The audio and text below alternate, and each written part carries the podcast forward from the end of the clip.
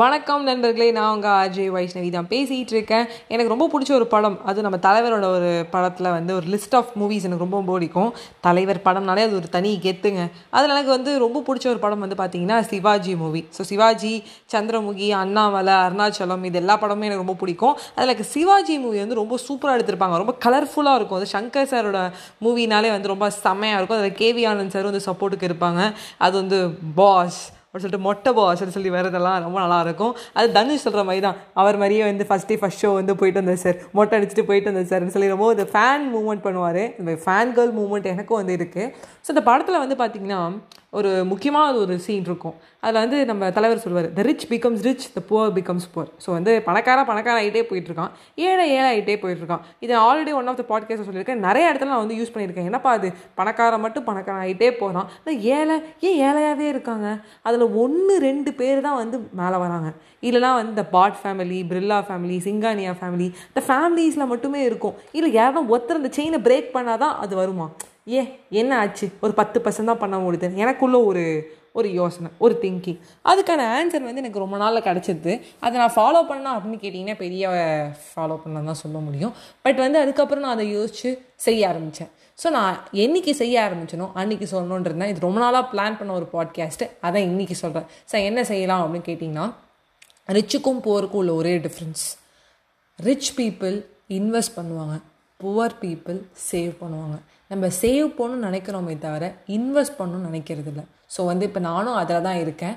India is a developing country அப்படின்னு தான் சொல்கிறோமே தவிர டெவலப்டு கண்ட்ரின்னு சொல்கிறது இல்லை நிறைய இடத்துல நம்ம வந்து செய்யறதில்ல.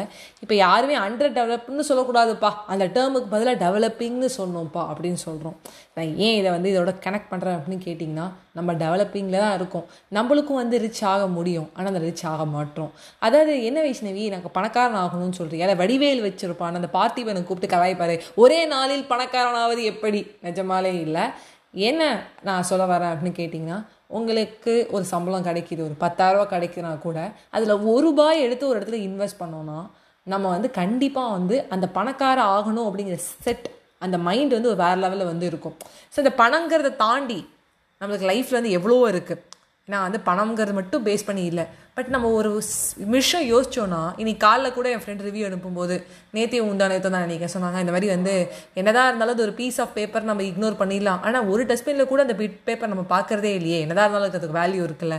நம்ம என்னதான் இருந்தாலும் அதை வச்சு தான் நம்ம வந்து நம்ம மனுஷங்களுக்கு வந்து எடை போடுறோம். ஸோ அதனால தான் சொல்கிறேன் இன்வெஸ்ட் பண்ண ஆரம்பிங்க. ஏன்னா என்னோடய பாட்காஸ்ட் எல்லாத்துலேயும் மோட்டிவேஷனாக சொல்லியிருக்கேன். பட் ஒரு செகண்ட் வந்து யோசிச்சிங்கன்னா இந்த இன்வெஸ்ட்மெண்ட் இந்த பிஸ்னஸ் இந்த ஃபினான்ஸ்லாம் ரொம்ப முக்கியம். ஆஸ் அ அக்கௌண்ட் ஸ்டூடெண்ட்டாக ஒரு காமர்ஸில் நான் வந்து டுவெல்த்தில் குரூப் எடுத்ததுனால நான் சொல்லி தானே ஆகணும் பிகிலே. ஸோ முக்கியமான ஒரு விஷயம் நம்மளோட லைஃப்பில் ஒரு பணம் நம்மளுக்கு ஒன்று கிடைக்கிது. ஒரு ஃபிஃப்டி பர்சன்ட் ஆஃப் த அமௌண்ட்டை வந்து நிறைய பேர் வந்து இன்வெஸ்ட் பண்ணுவாங்க.